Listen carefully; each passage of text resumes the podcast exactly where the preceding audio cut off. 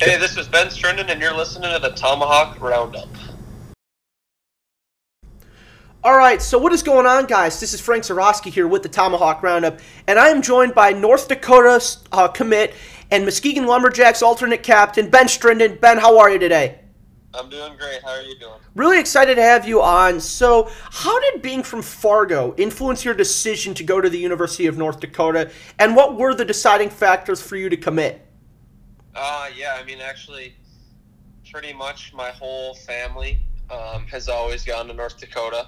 And my grandpa actually was the head of the Alumni Association there um, when I was growing up. So he, uh, we were really heavily involved with um, with the school, and and I've had a season tickets in a suite there my entire life. And my grandpa would take me down in the locker room um, after a lot of the games. So like when right when I started playing hockey, my my dream was to play for UND. So, I mean, ever since I was a little kid, I could have really n- not seen me playing for any other team. So it's really special to be able to to go there. It's definitely my dream school. So. Yeah, really, really lucky. You know the hometown yeah. kind of vibe that I'm getting from you. You know the pride yeah. playing for University of North Dakota. Yeah, no, it's definitely there's a special culture that comes with it, and and yeah, I mean, I'm I'm so pumped. I think my grandpa's probably more excited than I am. even uh, but yeah it's gonna be it's gonna be awesome did you get to meet anyone special players coaching staff during your younger years and how did they influence you going into north dakota yeah i mean all my pretty much favorite guys in the nhl are former north dakota guys that i got to watch like oshie and and toews and um, zajac who just retired um, and Rocco Grimaldi's actually a little guy. He's my favorite player. Uh, he's just a tiny and tiny guy who's in the NHL right now. But yeah, it's just been it was really cool to watch them and then see the success they had. And obviously, when I got to a point where I was able to choose a college, like North Dakota produces very I mean, a lot of NHL and pro guys, so it was kind of a no-brainer. Yeah. And that's so important. I mean, so yeah. where do you see your game growing over the summer? You know, obviously, you you really rose through the ranks of the Lumberjacks, going from the yeah. start of last season to the start of this season. How did your game grow over the summer, and why do you feel it's grown in the way it has? Um. Well, honestly, I think it's the biggest part has been has been confidence. Um I think last year, especially with our team being so uh, kind of stacked because of COVID happening, we had a bunch of offensive like powerhouses, and I kind of had to. I took a role on of more kind of a lower lineup energy guy, which I was fine to take on. But what came with that for me was just I kind of lost a little confidence with the puck.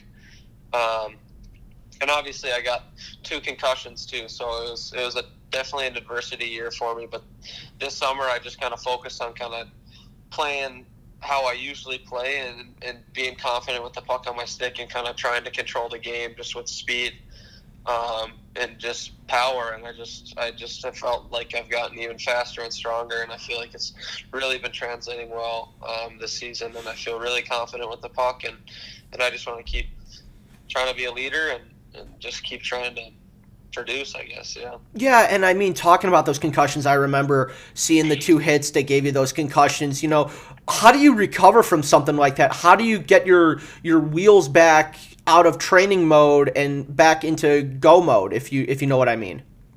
Yeah, it was tough. I mean, especially after the second one, you're kind of like, oh my gosh, like, is there something wrong with me where I'm getting I get knocked out every time I get hit? But honestly, I just I I really never have had that like problems with my head, so I didn't.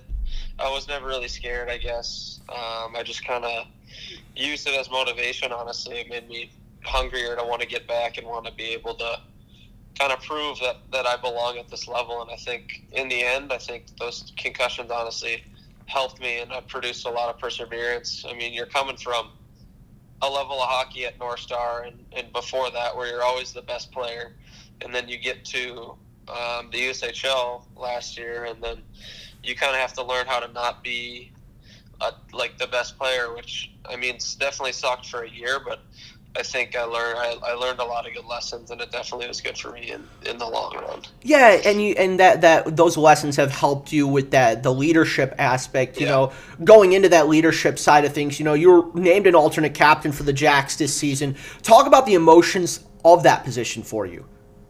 Yeah, I mean, I was really honored to be able to be named by that or named that by by uh, my teammates, and I mean, I kind of just want to.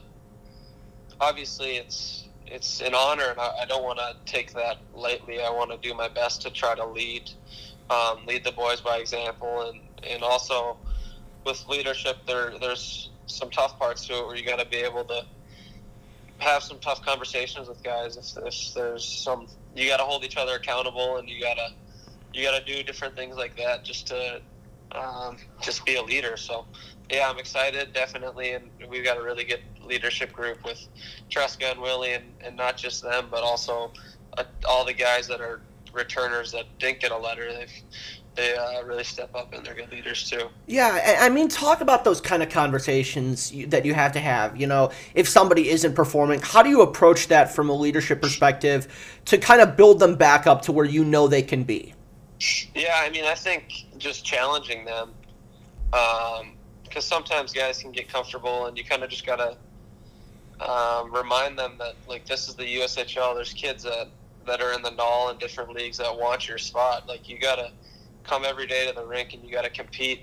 Like it's like you're in training camp. Like you're trying to make a team. So I think just sometimes just reminding guys that um, kind of pushes them, which which helps them.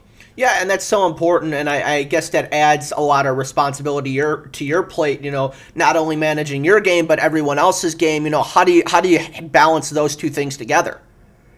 Yeah, no, um, I mean it's definitely tough because you're when you're a leader, you're obviously put in kind of you're on the your pedestal kind of where you gotta you gotta make sure like you can't call other people out if you're not if you're not doing that. So also that accountability that comes like I have to know when I when I when to be like, all right, I I haven't been playing the way I need to, or I haven't been doing what I need to. So yeah, I mean, definitely leadership definitely comes with that too. Where you got to know when to look in the mirror, not just be pointing fingers at other guys and, and trying to get them to go.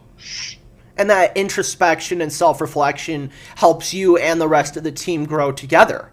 Yep, exactly. Yeah, so a lot of last year's core left for college or juniors for this season. You know, how do you, as someone who was in Muskegon last season during the playoffs, help this younger team make a run at the Clark Cup?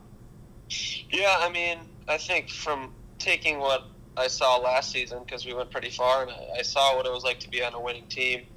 Um, I kind of know what it takes, and honestly, we were just last year.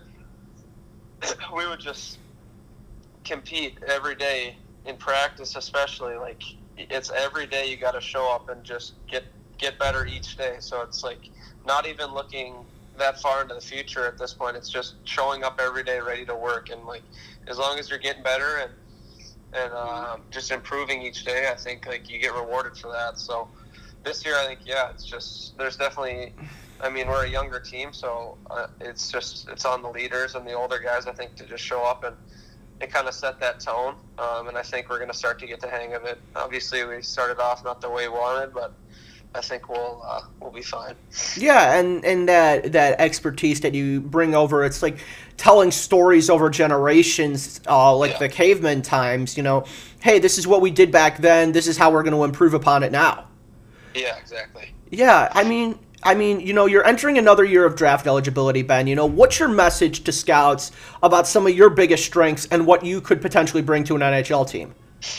Yeah, I mean, I think that um, I just, to be honest, I don't like to get outworked, and I love to compete, and, and I enjoy competing, and it, and I enjoy, excuse me, I enjoy working hard, and, and I think that I'm a player that um, that plays the game at a high speed, and I'm not afraid to go to the dirty areas. Um, and I like to use I, I, like to use my strength and my size to my to my advantage and throw the body around. And I mean, yeah, I really enjoy competing. So I think that's um, the best part of my game is just is I'd like to say is my compete. Yeah, and that and that and that competitive edge that you bring, and you're and you're talking about your physique. I mean, holy smokes, 6'1", 185. You're you're a you're a bigger guy on the on the on the line. Yeah, You know, 195. one ninety five. Little- EP's little outdated. yeah, EP's a little outdated. Yeah. Yeah, but exactly, exactly. You, you put on some muscle. You're you're you're bulking up, and you're you're taking Yeah. on that more physical role